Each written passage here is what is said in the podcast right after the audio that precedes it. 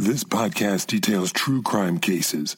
It contains adult themes and may contain descriptions of violence. It is not intended for children. Listener discretion is advised. Thank you for joining me for today's episode of Once Upon a Crime. We're in the final chapter of With Friends Like These. So far, we've seen friends turn upon friends for motivation like jealousy, greed, and revenge. This case, I think, is fascinating because it's not what you would expect at all. The perpetrator was someone who no one would suspect, and in fact, it took years to even solve the mystery. As well, many were hard pressed to come up with a motivation for the crime. I had to dive into the background of the murderer, including what friends and family had to say, in order to come up with the reason this crime took place. We'll consider some theories along the way, but in the end, you will have to decide what you think is the most likely reason for what took place in Clear Lake City, Texas, in the summer of 2003. This is Chapter 4 Christine Paolilla. It was July 19, 2006, in the San Antonio, Texas Police Department. 20 year old Christine Paolilla was in an interview room with Detective Brian Harris from the Houston Police Department. Harris had been trying to solve a case for three years, and it had brought him 200 miles west from Houston to San Antonio. After countless false leads and mountains of paperwork, he was finally sitting down with someone who might hold the key to the answers in his unsolved case. Christine looked tiny, sitting in a hard metal chair, her legs crisscrossed and tucked under her in a childlike way. She wasn't much bigger than a child. She was very thin almost emaciated looking with pale, pasty skin and no makeup. Her hair was up in a small bun. She was shivering a little and had wrapped herself in a bright yellow blanket that only served to make her skin tone look even more bloodless. She rocked her body back and forth in an anxious gesture. Christine Paolilla had lived a challenging life from her earliest days. Everything that had happened in her short two decades on Earth seemed to have led to this place, a cold, bleak police interview room, being questioned about a quadruple murder, a murder in which two of the victims were her two very best and perhaps only true friends.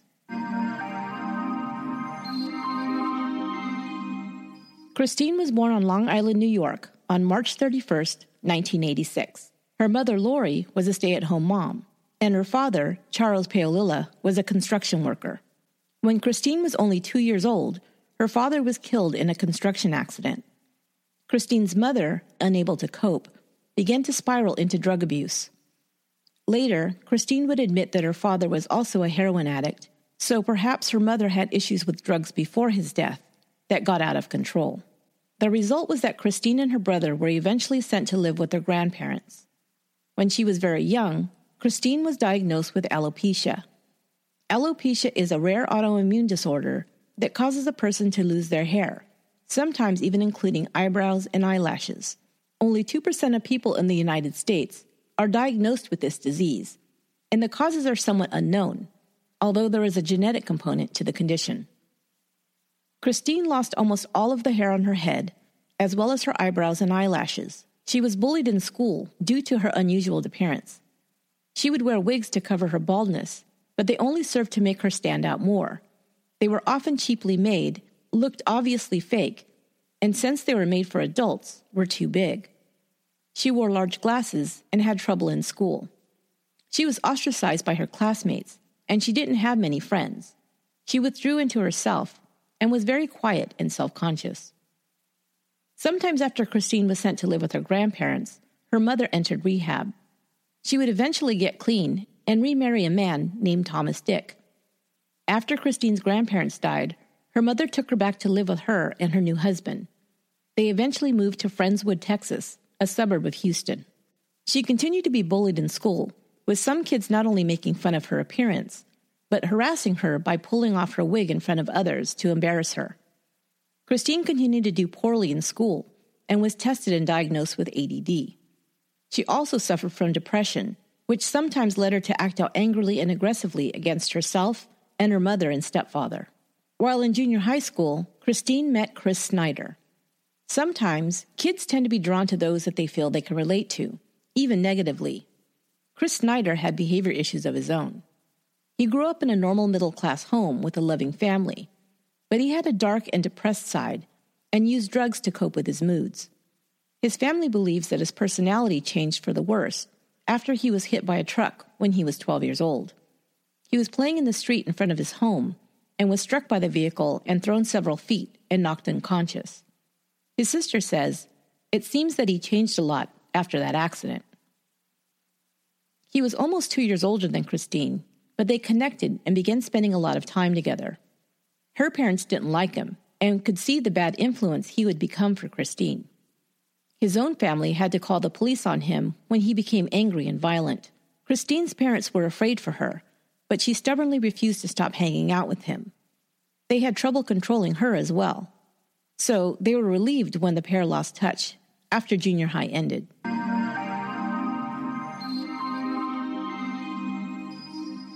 Christine began her freshman year at Clear Lake High School and was still awkward, shy, and frankly, homely. She was picked on and laughed at by her classmates until one girl took notice and put an end to it. Rachel Koloroutis was a year ahead of Christine, and she and her best friend, Tiffany Rowell, felt bad for Christine and decided to take her under their wing. Rachel and Tiffany met in their freshman year at Clear Lake High and had been best friends ever since. Both girls were very pretty and popular. Tiffany had dark curly hair and brown eyes and cocoa skin and was petite. Rachel was more fair with wavy auburn hair. She had a big, beautiful smile and could have easily passed for a model. Tiffany and Rachel were very close and can be seen hugging in many pictures of the two together. They became even closer after Tiffany's mother died while she was still in high school. They were the pretty popular girls, but were friendly to everyone and well liked by their classmates. They never used their popularity to belittle others, but were just nice girls who cared about others. So when they saw Christine being bullied, they didn't like it. They realized that she couldn't help her medical condition, and it wasn't fair that others targeted her because of it. But they thought life might be easier for her if she set about to improve her appearance. So first they befriended Christine, and then they began to help her transform. It was a real life My Fair Lady, or for you youngins, Mean Girls without the mean girls. Tiffany and Rachel wanted to help Christine fit in, so they gave her a glamour makeover. They helped her find wigs that fit and made her look more her age. They helped her with her makeup, teaching her how to draw in her non existent eyebrows so they looked natural. She got rid of her glasses and began wearing contact lenses. They taught her to apply her makeup so it brought out her natural beauty and didn't look so clownish. When they were done, just like in the movies, she looked like a brand new girl, and to her surprise, she was pretty, almost beautiful. Tiffany, Rachel, and Christine became good friends. They hung out together and had fun, sleeping over at each other's houses, talking about boys, and being typical teenagers. It was the first time in her life that Christine had girlfriends who looked out for her, stuck up for her, and just cared for her as a friend. When Christine told her mother about the two girls who had befriended her, she said they were the sweetest girls she ever knew. Life changed for Christine after meeting Tiffany and Rachel. She was even voted Miss Irresistible in her high school yearbook. A big difference from being the either invisible or bullied weird girl from previous days. Christine became especially close to Rachel. In her wallet, Rachel carried a high school picture of Christine that she had given to her. Inscribed on the back, Christine wrote how she would never forget their special friendship and wrote, I love you before signing her name. But a few months before graduation in 2003, Rachel and Tiffany began to lose touch with Christine. It was their senior year, and they were preparing for graduation and looking forward to their freedom and future plans. Rachel had been involved in her high school's ROTC program and was debating whether to join the military. Tiffany was a talented actress and was interested in pursuing a degree in social work. Christine was rumored to be spending time with a new boyfriend. Also, they knew that Christine, who turned 17 in March of 2013, was coming into an inheritance on her 18th birthday. She was to receive a large sum that had been held in trust from her father's accidental death 16 years earlier. The amount, along with the interest it had accrued, would amount to perhaps a half a million dollars.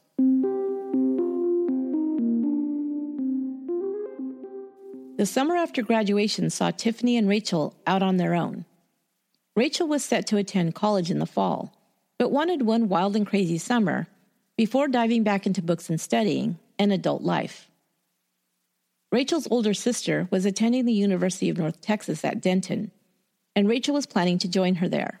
She was planning to join the ROTC program, and her goal was to eventually enter the Air Force. Rachel's father and mother, George and Ann, thought the structure of a military life would serve Rachel well. She had always been a good girl, but she had begun to sow her wild oats during her senior year, and like most parents, they wanted to make sure she didn't get off track. They wanted to rein her in quickly so she would stay focused on her goals and curtail her social life and partying.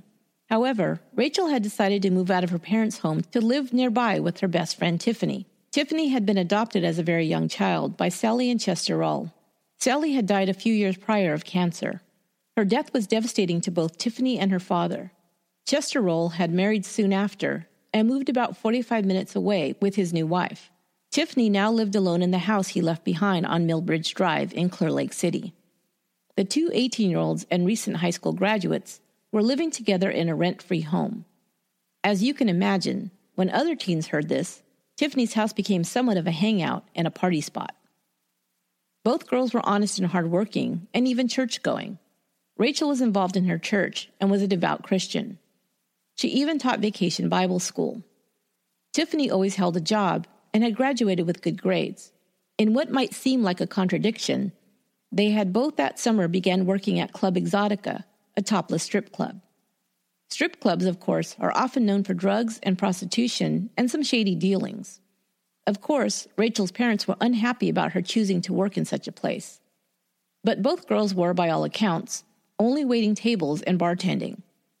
Two attractive girls serving drinks in a strip club could earn big cash tips, and that's why they took the job. Of course, being both young and beautiful, they were offered jobs as dancers, but they both declined. Tiffany had been dating a boy she'd attended high school with, Marcus Precella. Marcus was living with Tiffany. Marcus's best friend was his cousin Adelbert, called Dee by his family and friends. Marcus and Dee often hung out together. Dee still lived in the neighborhood Marcus grew up in, located in the northeast end of Houston. Marcus and his family had since moved 45 minutes away to the Houston suburb of Clear Lake City. Dee would often make the trip out to the suburbs to hang out with Marcus and Tiffany and sometimes stay over. Marcus was dealing drugs, but not in a big way. He was known to score small amounts of cocaine and ecstasy to sell to friends, as well as some of the strippers who worked at Club Exotica. Neither Marcus nor Adelbert had any criminal violations on their record. The summer of 2003 was consisting of the girls going to work at the club, waiting tables and bartending, coming home with cash, and hanging out and partying with friends. They were enjoying the easy living, fun with their friends, and freedom from real responsibility. Adulthood and all that came with it would come soon enough. For now, they just wanted to have some fun.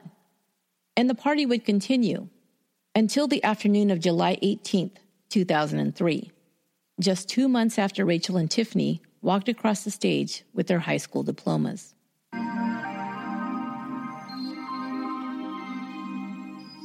The friend Rachel and Tiffany had drifted apart from, Christine Paolilla, was a year behind them in school. That summer, between her junior and senior years, she was working at Walgreens drugstore. And she was seeing Chris Snyder again. They had lost touch since junior high, but ran into each other at a party in the winter of 2003. Chris must have been taken aback by his old girlfriend's new look. Beginning right after school ended in June, they began seeing each other. Chris was all grown up and good looking. He kept his dark blonde hair cut close to his scalp, and his light blue eyes, while a pretty color, seemed a bit flat and emotionless, as described by those who knew him.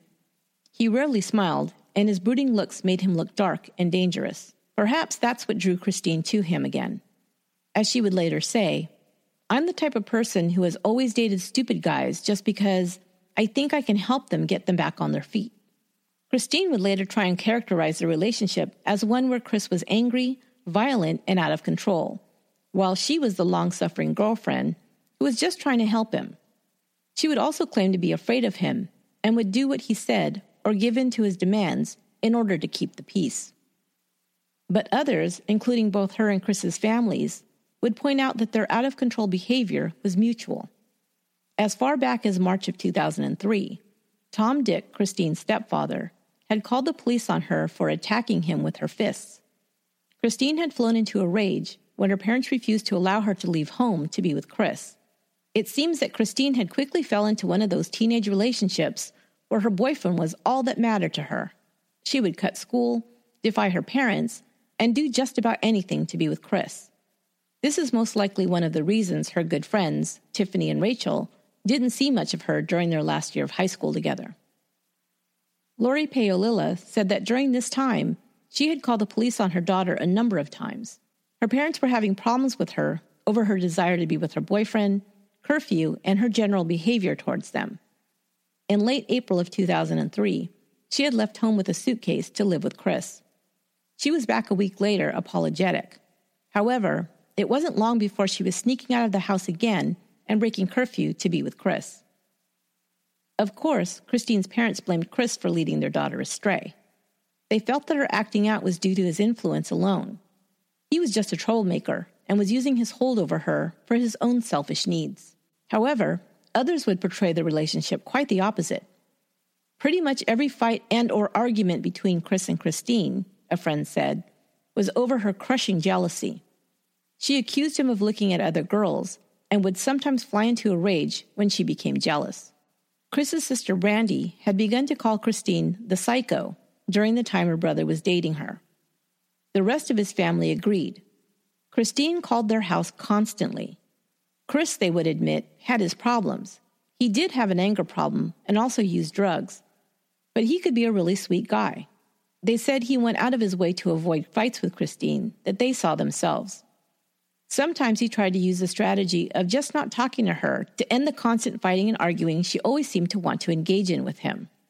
But it didn't work. She would come to the Snyder house and pound on the door, rattling doorknobs and checking windows to try to get inside to speak to Chris. She'd even threatened his family when they wouldn't let her in. Finally, if she couldn't get in, she would spend the night sleeping on their front lawn. According to his family, Chris would often say that there were only two things in the world he was afraid of the cops and Christine. It was not a secret that Chris and Christine were doing drugs together. Christine would say that she only smoked pot when she met Chris, but he introduced her to harder drugs. Chris would take whatever drugs he could get, some said. It's not hard to imagine that Christine began to experiment with drugs for her own reasons, either because she was biologically predisposed to habitual drug use having a history of it in her family, or she was self medicating, or she was trying to fit in with her boyfriend. Whatever the reason, her drug use began to spiral out of control. She spent the beginning of that summer hanging out with Chris as much as possible and getting high. She did, however, manage to hold on to her job and would have Chris drop her off at work in her car to make sure that he would have to come back and pick her up after work and she could be with him again as soon as her shift ended. On July 18, 2003, Chris was hanging out at Christine's house in Friendswood. Christine's parents weren't home. She says that Chris lit up a joint in her house, and she got mad and told him to put it out. She didn't want him smoking in the house. Her parents would come home and smell it, and she'd be in trouble. Chris ignored her, and she yelled at him. At that point, she says, he got mad and demanded she drive him home. She tried to smooth things over, but he insisted that he wanted to leave. They got into her car and she drove him home.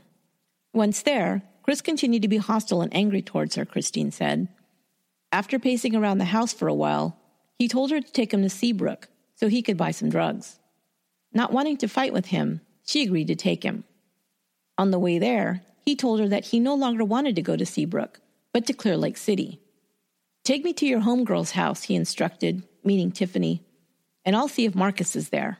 Christine had taken her boyfriend to Tiffany Rowell's house a couple of weeks earlier. A party had been held there to celebrate Tiffany's birthday. Chris had met Marcus and found out that he sometimes had drugs for sale. Unknown to Christine, Chris had connected with Marcus a couple of times since then. When she found out, she was furious. She didn't want her boyfriend going over there without her, talking to Marcus or Tiffany, or especially Rachel. She was jealous. Now he wanted to go back to Tiffany's and she was not happy about it. But as you'll see, Christine had more than a couple of versions of the events that unfolded on Friday, July 18th. I'll first tell you what is known for certain that by the end of the day, four young people would be murdered. Then I'll try and piece together for you what most likely is the truth.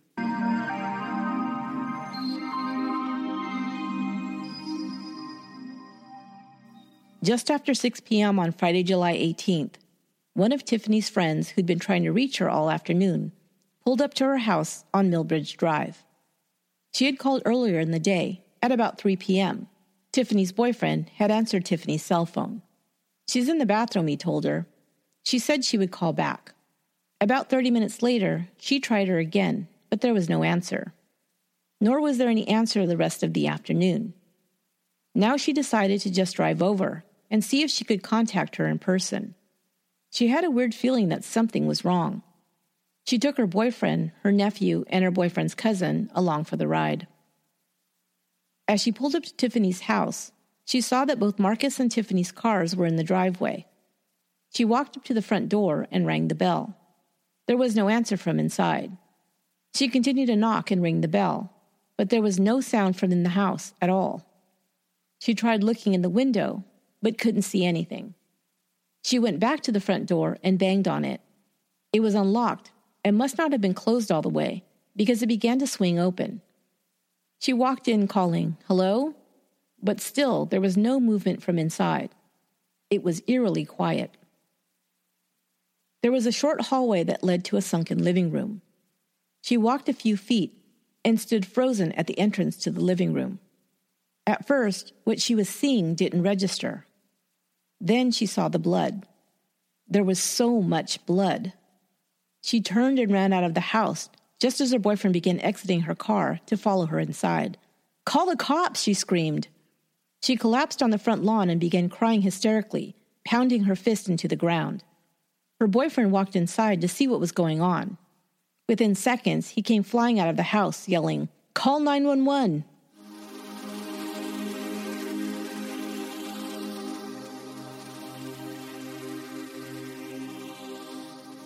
Not long later, the Rowell house was besieged by cops, EMTs, and fire trucks. Crime scene tape had quickly been strung up to keep neighbors and others from getting too close.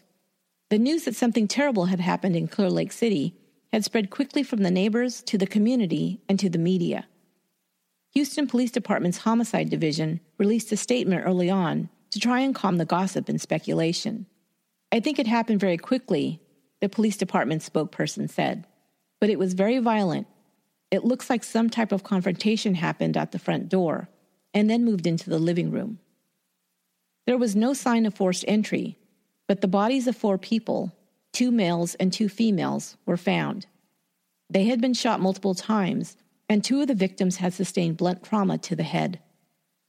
Found dead were 18 year old Tiffany Rowell, 18 year old Rachel Koloroutis, 19 year old Marcus Ray Precella, and 21 year old Adelbert D. Nicholas Sanchez. Both Adelbert and Tiffany were found sitting on opposite sides of the sofa from one another. Adelbert had been killed by multiple gunshot wounds. He'd been hit in the forehead, neck, arm, torso, and shoulder. He was still sitting on the couch as if napping. One of his feet still rested on the footrest. Tiffany was also seated on the couch with one foot resting on the chair in front of her. It looked as though she and Adelbert had been sitting on the couch watching television, which was still on, and drinking sodas when they had been shot. The implication of this is that whoever came into the house was not a stranger, or in any case, no one felt threatened enough by their presence to even get out of their seats. Detectives would believe right away that their attackers were someone they knew, perhaps even someone who was a friend. Tiffany had also been shot multiple times in the forehead, chin, cheek, left shoulder, abdomen, right leg, knee, and shin, and in her crotch. This was definitely a case of overkill with Tiffany. Since she was shot almost point blank in the forehead and had never moved, she was most likely dead or dying before the other shots were fired into her body. Marcus was either standing as the shooting began or had gotten up before he was shot. He was lying on the carpet on his side, almost directly behind his cousin, Adelbert. He had been shot in the head, stomach, right forearm, and right shoulder. There was also a graze type wound running across his chest, as if a bullet had just missed him as he turned to get away. He had also been beaten. He had been hit with a blunt instrument, most likely the butt of the gun, on his temple and multiple times on the back of his head. One more gunshot wound was found in the back of his head. This shot, the coroner had determined, had been fired while his attacker held the barrel of the weapon to his head, most certainly to make sure that he was dead. The worst violence had been reserved for Rachel. She was found face down on the floor at the foot of the television. She had been shot six times once in her right thigh, her left shin, once in her abdomen, and once in her right foot. She had also been shot once in her left buttock, and from this, detectives surmised that she had been running away from the shooter when this shot was fired. She had also been shot once directly in her vagina. This seemed to be a very personal attack, most likely committed by someone who had a lot of anger towards Rachel. Even though Rachel had been shot multiple times, it was determined that she was still alive and trying to fight off her assailant. She had defensive wounds on her hands, which were most likely made from trying to fend off her attacker as she was beat over the head. She had been viciously beaten with many blows to the head. It was later determined that she had not died from her gunshot wounds, but from blunt force trauma. Most chillingly, Rachel's cell phone was found just out of her grasp, lying on the floor in front of her. Blood was found on the numbers 9 and 1. It looked like she was trying to call 911 and had just been unable to dial the last number before she was beaten to death.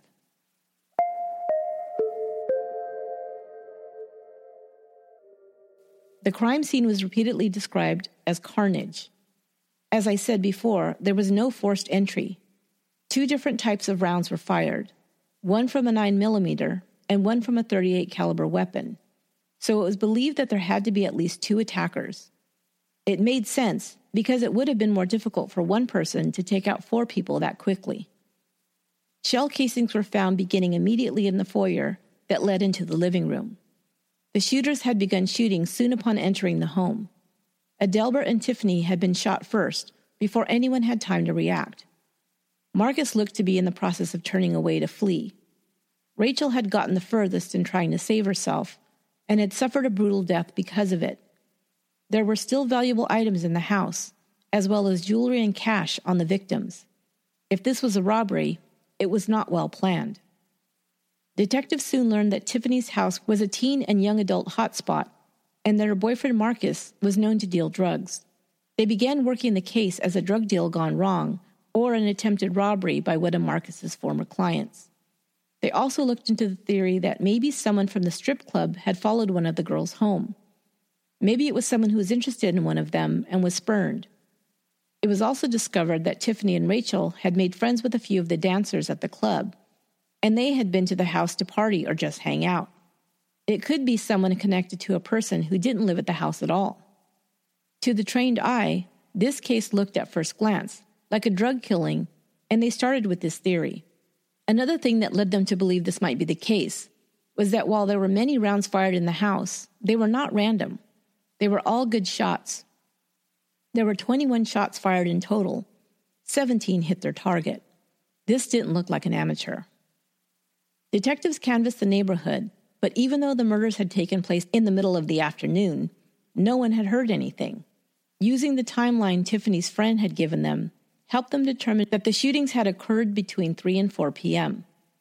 But this was Houston, Texas in July. It was extremely hot and humid, and anyone who was home that day had their windows closed and their air conditioning humming, which would block out the noise. The case was first assigned to Detective Tom Ladd and his partner Phil Yoakum. Incidentally, Ladd was a veteran Houston police detective who had been instrumental in identifying and capturing the serial killer Angel Maturino Reséndiz, aka the Railroad Killer. The very first day of the investigation, they got a good lead. Neighbors Craig and Michelle Lackner, who lived next door, reported seeing two people near the Rowell house that afternoon. Michelle had just gotten out of the shower and heard her dog barking outside. He never barked like that, she said, and she asked her husband to go and bring him inside. She looked at the clock. It read 3:15 p.m. When Craig returned inside, he went to the bedroom and happened to glance outside, where he saw two people dressed in black. He called to Michelle, who was only wrapped in a towel, and jokingly said, Hey, honey, you're going to give these two kids a show. Michelle looked out and saw two young teens about 30 feet away from their back window, dressed in black. Michelle noted that it was odd since it was so hot outside. She continued to watch them, getting a good look at both of their faces. She saw the pair, a male and a female, stop at Tiffany's truck and look in the back window of the vehicle. The female was white, with straight sandy blonde hair, fair skin, and a clear complexion. She was maybe 18 to 25 years old, about 5 foot 7 inches tall, and between 115 and 120 pounds. She was wearing a black top, white shorts, black platform sandals, and had a black bandana tied at the top of her head. She also had a black purse slung over her right shoulder. The way she was carrying it, Michelle remembered, made it seem as if it was heavy. The boy was also white with a fair complexion and sandy blonde hair. He was a bit shorter than the female. He looked to be between 18 and 20 years old, and he was thin. She had never seen either of them before in the neighborhood. Detectives got the Lackners in immediately to have a sketch artist create a composite of the two people they'd seen the day of the murders. However, the police did not release the sketches to the public or do anything further with them. Detectives weren't sure how important this lead was. They thought that perhaps the witnesses were describing individuals they'd seen on a previous day. Investigators know how unreliable witnesses' memories can be. We're often sure of something happening at a certain time or day, but when we look back at a calendar, it actually happened at a completely different time. However, I would think that this day would stick out very clearly in the minds of the couple. Four of their neighbors had been murdered, and you tend to remember things that happen on a day when you get that kind of news. I also think that the detectives might have been biased because they believed that this was a drug related killing. They wouldn't be expecting their suspects to look like the young, clean cut kids that had been described by the Lackners, so they dismissed it.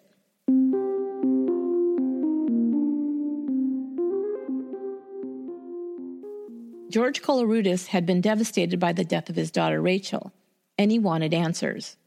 He kept in close contact with Detective Ladd, reaching out to him with information he'd gathered from his daughter's friends or just gossip that seemed to float in the wind after the murders. He called him almost daily. Detective Ladd knew George wouldn't give up until Rachel's murderer or murderers were found. Detectives continued to follow the drug deal theory and interviewed numerous people and followed up on countless leads but months passed with no good leads. He even showed George and Anne the sketches of the two people the Lackners had seen, but they did not recognize either individual. George did ask why he had not gone public with the sketches. By October, Ladd had been assigned to a new homicide case, an officer involved shooting, which took precedent in the police department. The case of the Clear Lake Massacre, as it had been dubbed in the press, was now handed over to Detective Brian Harris. Because of this, the case got a fresh pair of eyes, and George Koloroutis was more hopeful now that the case would begin to move forward.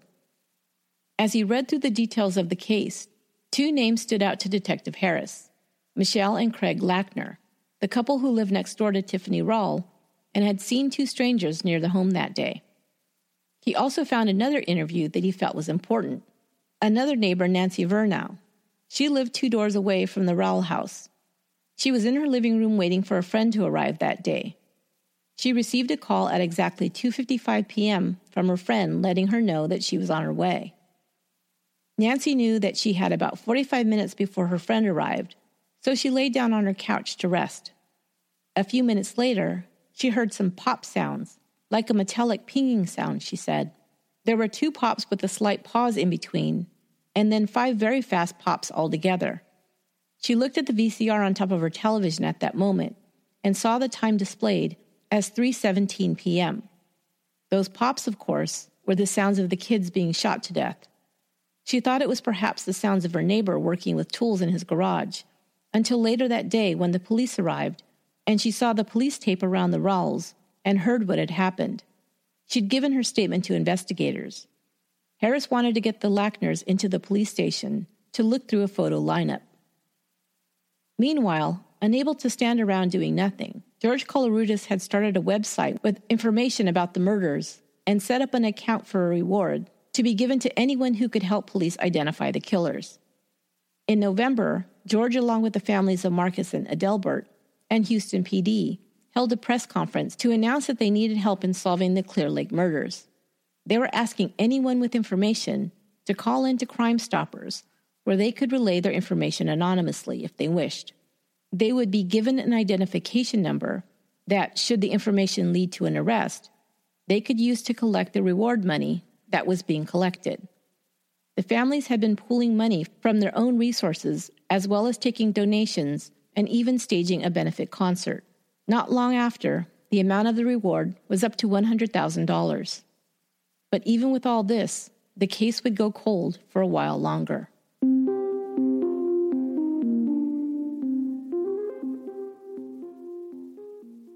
Christine and Chris were still together in the fall and into the winter of 2003. They were doing more drugs and now added petty theft to their shared activities. In late October, they were both arrested for shoplifting. Because she was a minor, Christine was only given a slap on the wrist and released to her parents. Chris's name was ran through the database after his shoplifting arrest, and it was discovered that he had a warrant out for his arrest for stealing a car in Kentucky, where he had gone to stay with family for a time. He was sent back to Kentucky to face these charges. Christine, of course, wanted to go with him. She could not be without him, and when her parents refused to allow her to leave, she began screaming and yelling and threatening them with violence if they didn't let her go. They called the cops. They told the dispatcher that their daughter had recently been released from jail on a shoplifting charge and was on two different medications for bipolar disorder. She had threatened them with a knife and they needed help. EMTs were sent to their house along with police officers. They took her to a nearby hospital for psychiatric evaluation. While being assessed at the hospital, it was discovered that Christine had moved on to harder drugs, including cocaine. She was released a few days later when she was no longer determined to be a danger, but she continued to spiral out of control on a regular basis, and her parents continued to call the police to their house to deal with her. When she went to court on the shoplifting charge, she was given a deal no jail time if she would enter drug rehab. She agreed and entered a rehab facility in San Antonio, Texas.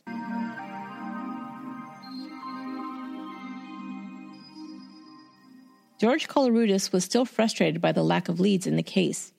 He decided that he needed to get the word out about the sketches and the reward. He spoke to Clear Channel, who owned billboard space in and around Houston.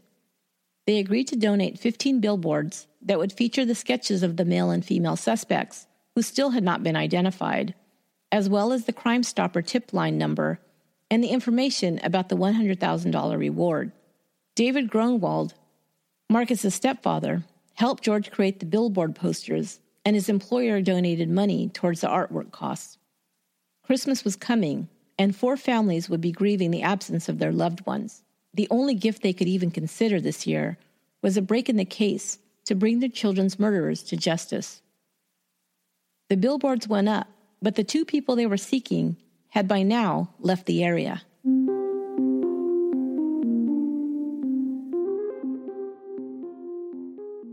Almost a year and a half passed since the murders, and Christine Paolilla had completed her time in drug treatment and had been living at a halfway house in Kerrville, Texas, as part of her probation. She was attending 12 step meetings to help her continue to stay clean and sober, and it was at one such meeting where she met 25 year old Justin Rott. Justin had been using heavy drugs by the time he was in junior high. He'd been a heroin addict by the age of 15, that had continued until he was 21. He ended up homeless, and a friend encouraged him to enter a drug treatment program. He spent 28 days in a detox center and then moved into a halfway house in Kerrville to continue to work on his sobriety. He saw Christine and thought she was pretty. They began to talk after the meetings, and before long, they were seeing each other almost every day. Of course, it's not advised for two newly clean drug addicts to get together romantically. It creates a danger of both turning back to drugs. But of course, it happens frequently as addicts meet other addicts at drug treatment programs. It just happens. In fact, it's often the case that the addiction is just transferred from drugs to the relationship itself. Both Christine and Justin became obsessed with being together. Maybe this is just called love, but whatever the case, they quickly became serious. Christine thought Justin was just the perfect man for her. He was gentle, loving, and caring, something she'd been looking for all of her life. And he understood her problems because he was challenged with some of the same issues. He was affectionate with her, and she loved the way he treated her with respect. He truly cared about her and wanted to make her happy. By Thanksgiving, she was in love. She invited him to go home with her to see her parents over the Christmas holiday, and he happily accepted the invitation. Just before they left for the holiday trip, he proposed. After only a few weeks of meeting, Justin and Christine were engaged to be married. Her parents were happy to see their daughter looking so healthy and happy. Justin seemed to truly love her, and they were happy that they seemed to be making future plans plans to stay sober and have a home and maybe even a family. Her stepfather even offered Justin a job. The mood was only marred briefly when the subject of the murders came up over dinner. It was still a much talked about event in the area. Christine had been away for some time and had not been subjected to updates. Now her mother brought up the terrible tragedy and how sad that Christine's good friends had been taken so tragically. Christine didn't want to discuss it and became quiet, the blood draining from her face, especially after her mother's comment that whoever did this to these kids should get the needle. Justin agreed. They changed the subject when they saw how badly Christine was reacting to hearing about her friend's murders. Of course, it was understandable. She had loved Rachel and Tiffany. But Justin thought he saw something else on Christine's face. She froze like a deer in the headlights. He decided to talk to her about it at a later time. Before they left Friendswood, Justin was sold. He was eager to take the job Tom had offered, and for him and Christine to move back to the area. They would have family who loved and supported them, something Justin had not had himself. He had not been raised by his biological mother, and had just recently been reunited with her. The reunion did not go well. Turns out she had her own problems with drug addiction. This was a chance at a normal life, and Justin, in love, wanted to plan his future with Christine as his bride. They agreed to move to the Houston area together. And they had one other big advantage. Christine had come into her inheritance, and her trust fund of over $400,000 had been dispersed to her. She had plenty of cash in the bank, to do whatever they wanted to do. On March 22, 2005, Justin and Christine were married. They planned to move to Friendswood and purchased a condo. But since they left their halfway house in Kerrville, they were staying in a motel living off daily cash withdrawals from Christine's bank account.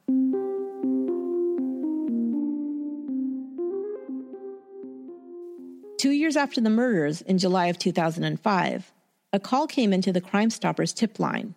As the two year anniversary hit, another push for information was sent out to the media. The caller wished to remain anonymous. She said that a man named Christopher Snyder had told her while he was drunk that he and a girl named Christine killed four people in Clear Lake. He told her that Christine's best friend was raped by the two men that were killed, and that's why they were targeted. He'd shot the two men while Christine had killed the two females. Somehow, Christine Paolilla's name was never listed among the friends of Tiffany and Rachel, so that name didn't match anyone in their investigation. The tipster didn't know Christine's last name. As well, this story about a supposed rape did not match the motives they were working with, and there was no record of a rape accusation against Marcus or Adelbert. So, this tip was just placed among the stack of other tips that had come into the hotline. Just another rumor that led to a dead end, they believed.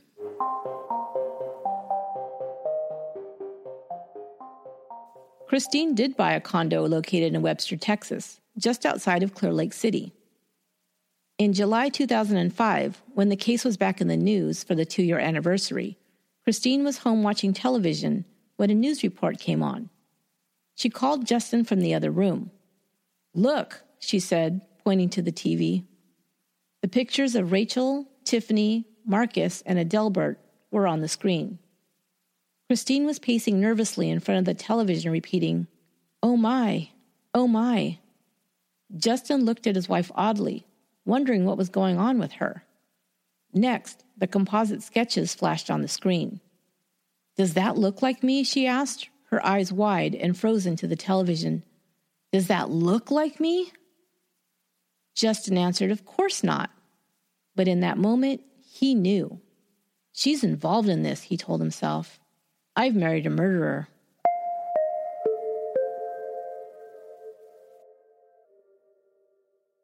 But what happened next took their focus off the murders. In September, Hurricane Rita threatened Houston's Gulf Coast. Coming on the heels of the devastating hurricane and flooding that Katrina brought just weeks earlier, residents of the Houston area evacuated in large numbers. Christine and Justin were two of them, leaving their condo to travel inland to Arlington, Texas, where they rode out the storm for a few days. For whatever reason, this was the time that Justin and Christine finally succumbed to their inner demons. They had an unlimited amount of cash and were both itching to do drugs. While in Arlington, Justin returned to his heroin habit and Christine joined him. I wonder if seeing the composite sketch on television freaked her out so bad that she wanted the escape.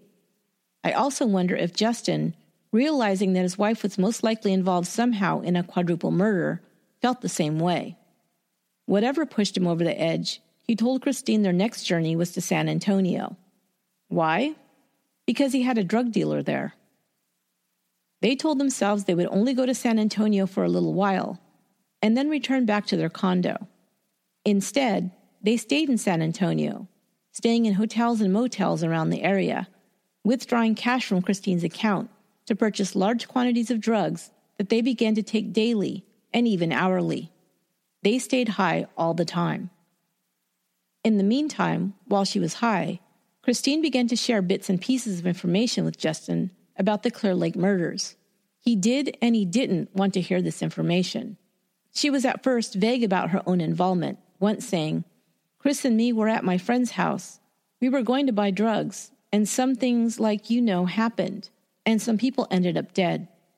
Sometimes he thought he would call the police and report what she told him, but at other times he talked himself out of it. He loved her, and maybe she was making it all up, he told himself. But later on, as they fell deeper into their heroin and cocaine addiction, she laid out details about what had happened on July 18, 2003, and her part in it. She told Justin that she and Chris Snyder had gone to Tiffany's house and parked on the side of the road down the street and walked up to the house. This matched the Lackners' account of seeing the male and female dressed in black walking, not driving, up to the house. As they walked up to the door, she said Chris pushed a gun into her hand. They were his father's guns, and she didn't question him, she just took it. Chris told her they were there to rob them of any money or drugs in the house. One of the girls answered the door. They walked into the house. Tiffany and Marcus were sitting on the couch. Of course, they knew Christine and had met Chris, and they were not concerned. This was certainly why they didn't even bother to get up. What she said next had to be a lie. She said that she asked Tiffany to take her to her room. Tiffany would know this meant that Christine was asking for drugs. This is where they were kept.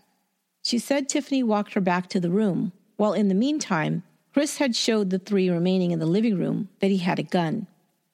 But we know that Tiffany had never gotten out of her chair, so this whole part of the story is false. Christine said that she returned to the living room with Tiffany, who now realized they were being robbed. Chris started ordering them around, telling them not to move, and for Tiffany to get by the couch. He then ordered Christine to take out the other gun. Chris shot first, she said. He shot Marcus and then Dee. Then somehow her gun just went off in her hand. She didn't remember shooting it, she said. They then saw Rachel trying to get out of the room. She said she couldn't remember, but she thought she might have shot Tiffany and Rachel, while Chris continued to fire at the boys. They fired until they ran out of ammo, and then they left the house. Once they got to the car, she became paranoid that someone might have been left alive and could identify them. She told Chris she had to go back. She went back inside and saw Rachel on the floor. She was still alive, and she was crawling and reaching for her cell phone that was on the floor beside her. Christine told him that she could hear Rachel gagging on her own blood. She saw Christine and looked at her and said, Why? Christine then took out the gun. It was out of bullets. She raised it over her head and hit Rachel over the head with the barrel over and over until she stopped moving. Rachel, her friend, the one who had come to her rescue when she was being picked on and bullied, the one who had transformed her from an awkward outcast into Miss Irresistible, continued to cry and ask why, while Christine beat her to death. She then returned to the car and told Chris to drop her off at her job at Walgreens. She clocked in at 4:23 p.m. In the locker room at work, she changed into her uniform. There was some blood spatter on her shirt, but the clothing was black and it didn't show. As she washed up in the restroom, she noticed some blood under her fingernails. She washed her hands and began her shift at the cosmetics counter.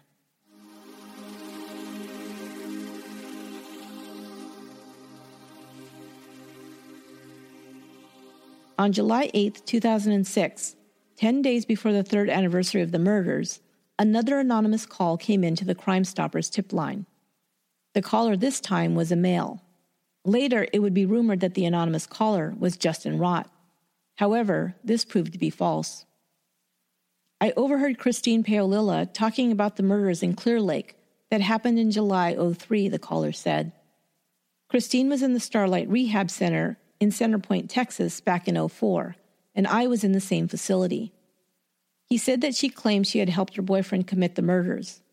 His name was Chris, but he didn't know him or his last name. He also said that Christine was a friend of one of the girls who was killed. Bingo! This was the final piece to the puzzle they needed, and it had just fallen into their lap. But he had even more information. She spoke as if she was proud of her crime, he said. Have you ever killed anyone? she asked him. No, he answered. Well, I have, she said, almost smugly. She also told them that they'd killed the four people to steal a large amount of money in X, or ecstasy pills. They had used a 45 caliber and a 9 millimeter weapon. The guns had come from a safe in her boyfriend's father's house. They had put the guns back in the safe after the murders. She told him a different story than she had relayed to her husband. One of the males was shot while he was on the sofa and died instantly. They both began firing at the same time as they entered the house. She also told him the same account about walking back into the house and beating one of the victims to death with the butt of the gun. She had been trying to call 911 when she found her. This detail had not been revealed to anyone outside of the investigation. When Detective Harris ran the names of Christine Paolilla and Chris Snyder, Records showed that they had been arrested together in 2003 for shoplifting in the same part of town where the murders took place. Now, the next thing they needed to do was to find Christine and Chris. They found Lori Paolilla, Christine's mother. She hadn't heard from Christine since September of 2005. Justin, however, sometimes would send them text messages to tell them that they were fine. She knew that Christine was withdrawing money from her account, money that she was living off of, she was able to check the bank records to find the location of the ATM machine she was currently visiting to get cash. She gave this information to the detectives. It didn't take them long with bank records to find out that Justin and Christine were staying at a La Quinta Inn in San Antonio. They had been there for almost eight months, paying for the room every two weeks using a credit card. They had moved into the room in December, and since then, Christine had not left the room once. They were shooting up over $500 a day worth of cocaine and heroin. Justin would leave the room to hit the ATM machine, score drugs, and go to the gas station market across the road to get cigarettes and junk food. On Wednesday, July 19th, Sergeant Detective Brian Harris, along with officers from both Houston and San Antonio police departments, entered room 111 of the La Quinta Inn Motel in San Antonio. They also had a warrant for Justin who had an outstanding theft charge. They kicked the door open and cornered the extremely surprised couple. The room was filthy and stunk of rotten food, garbage, and dog poop. They had their small dog living with them that they apparently never let outside to go potty. There was dope and needles scattered everywhere. They found over 100 used needles littered throughout the room. There was also blood spray everywhere.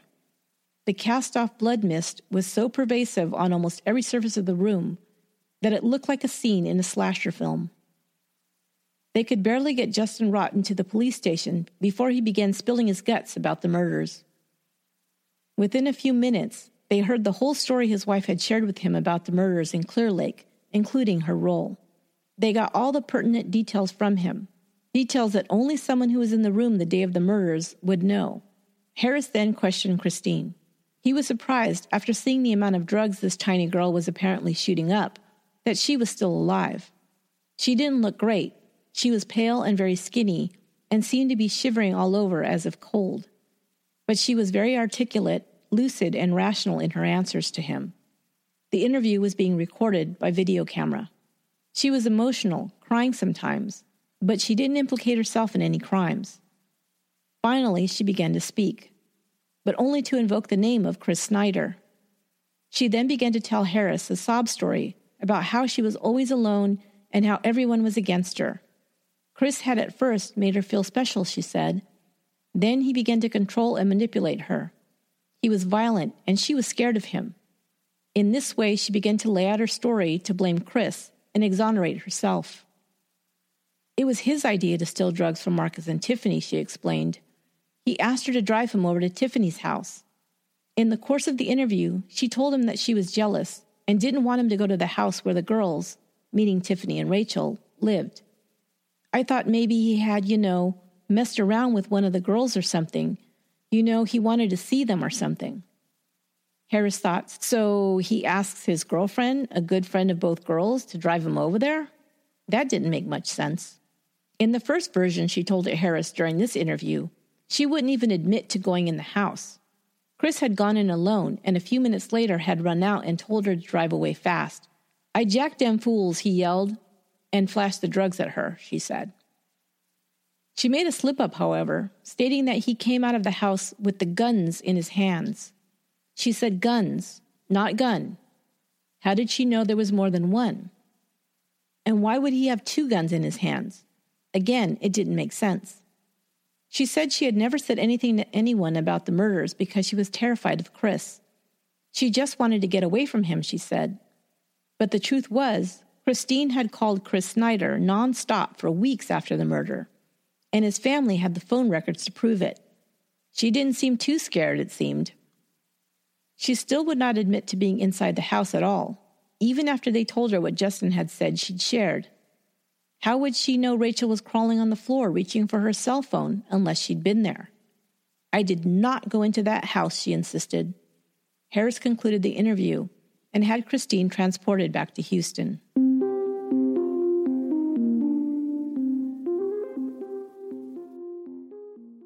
Now a manhunt was on to find Chris Snyder.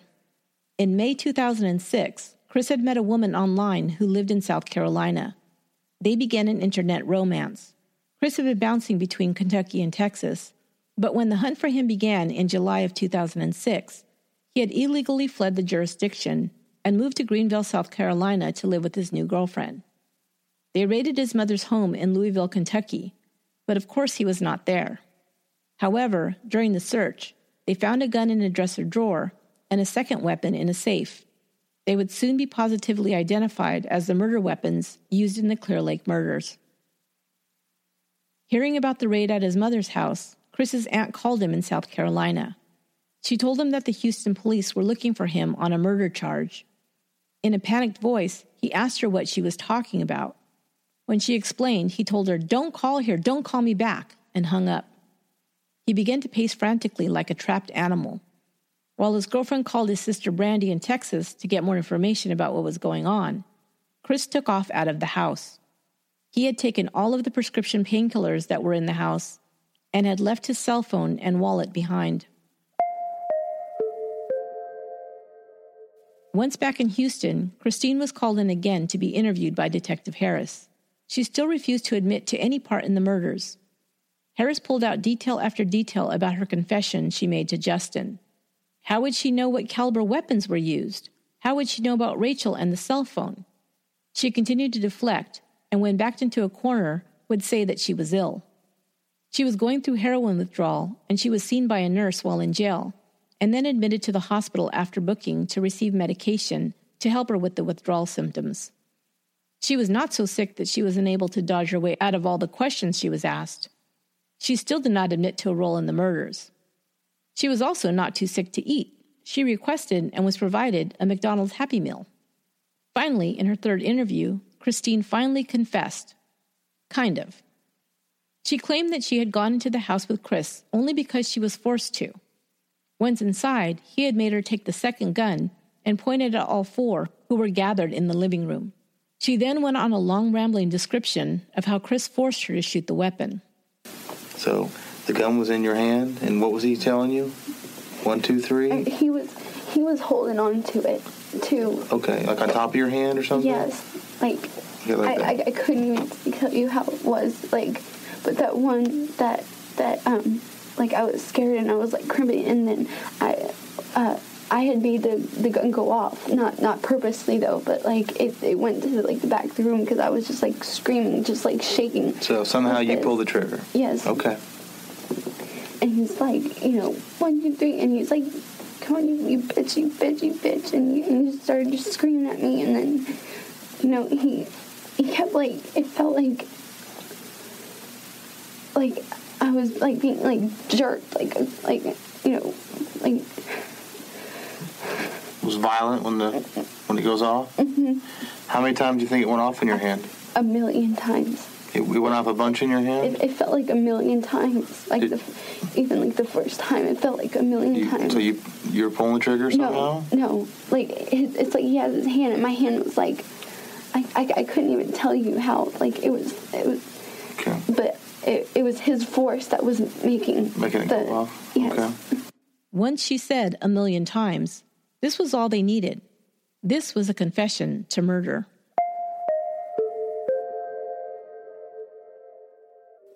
Back in South Carolina, Chris Snyder had taken off.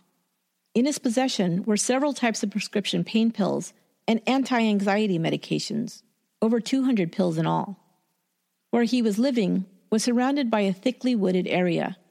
Detective Harris flew to search for the fugitive. After seeing the area, he requested bloodhounds to track down Snyder, but continued to get the runaround.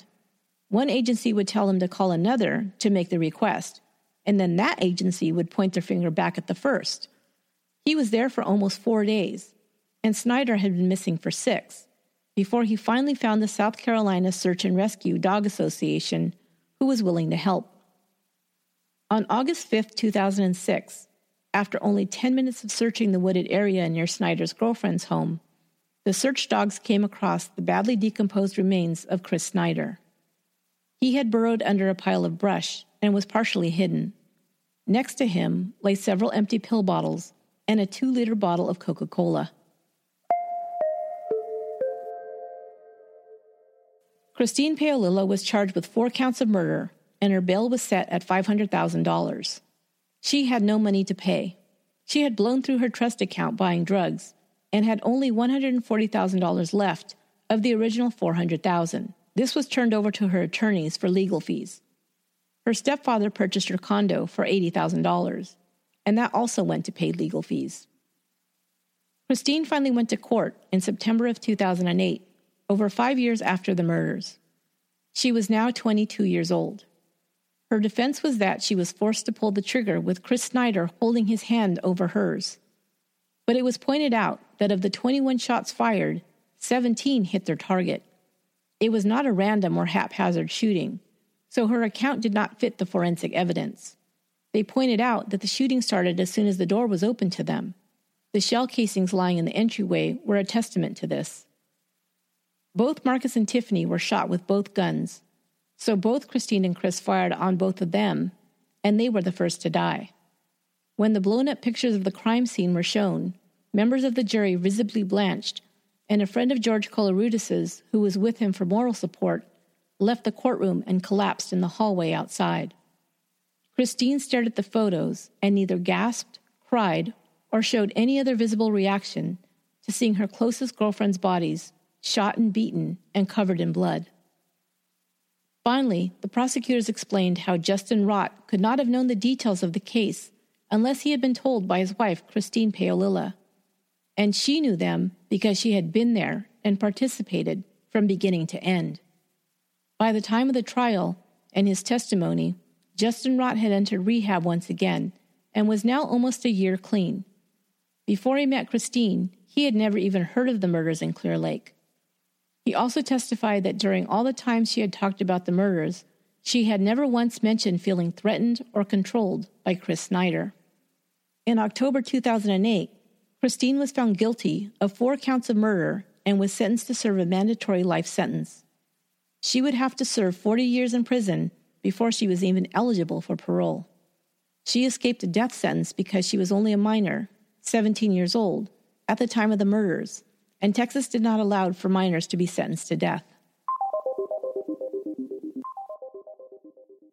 So, what made Christine, who had only two really good, supportive, and caring friends in her life, turn on them, especially Rachel, in such a violent and horrible way?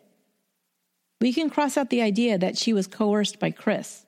The evidence doesn't bear this out, and she herself never claimed this until she was trying to save her own skin. Second, considering the idea that this was simply a robbery gone wrong, it's possible that Chris and or Christine might have had the idea to go and rob the house. But they did it while people were home, and of course they could be identified. So it's unlikely that they would leave behind any witnesses, and they would have thought about that going in. As hard as it is to imagine, I think Christine wanted her friends, especially Rachel, dead. I think that everything that had happened before, her friendship with her, how she had taken her under her wing and helped her, paled in comparison to her jealousy and need to make sure that Chris was in her control. Maybe Chris made a comment or simply looked too long at her beautiful friend when they had attended the party earlier that month. Maybe it burned that he thought another girl, her own friend, was prettier than her. She used to test him all the time, asking him if he thought another girl was prettier. Christine had a pathological fear of being alone. It started with the death of her father, and then being sent away from her mother. She gravitated towards partners who were damaged and needy. She could find a way to make herself indispensable to them, and in this way, they wouldn't leave her. Some theorized that by making Chris part of the murder plot, she would have an ultimate control over him.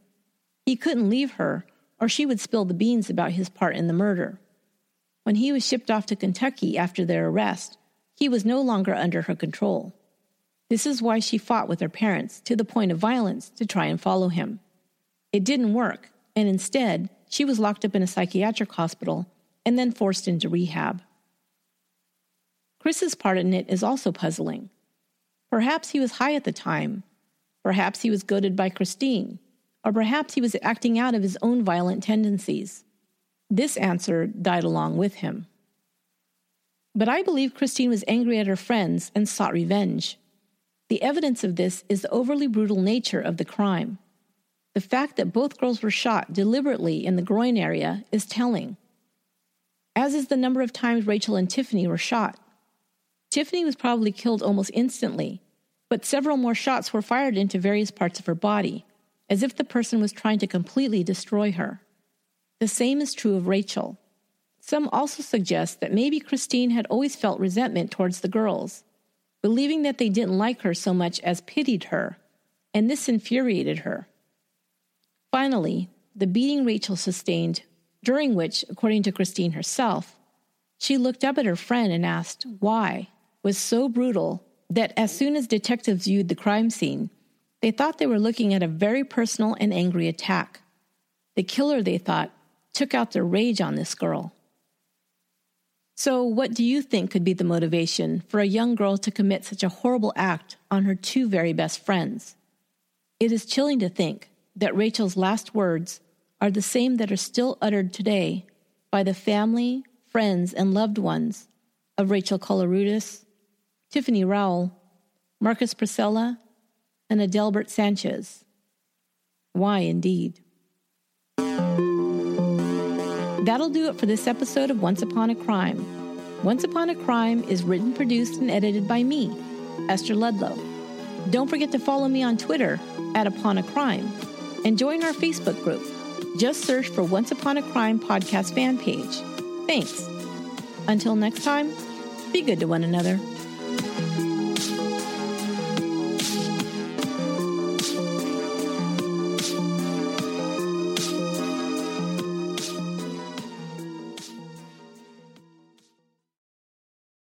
Angi has made it easier than ever to connect with skilled professionals to get all your jobs projects done well. If you own a home, you know how much work it can take, whether it's everyday maintenance and repairs or making dream projects a reality.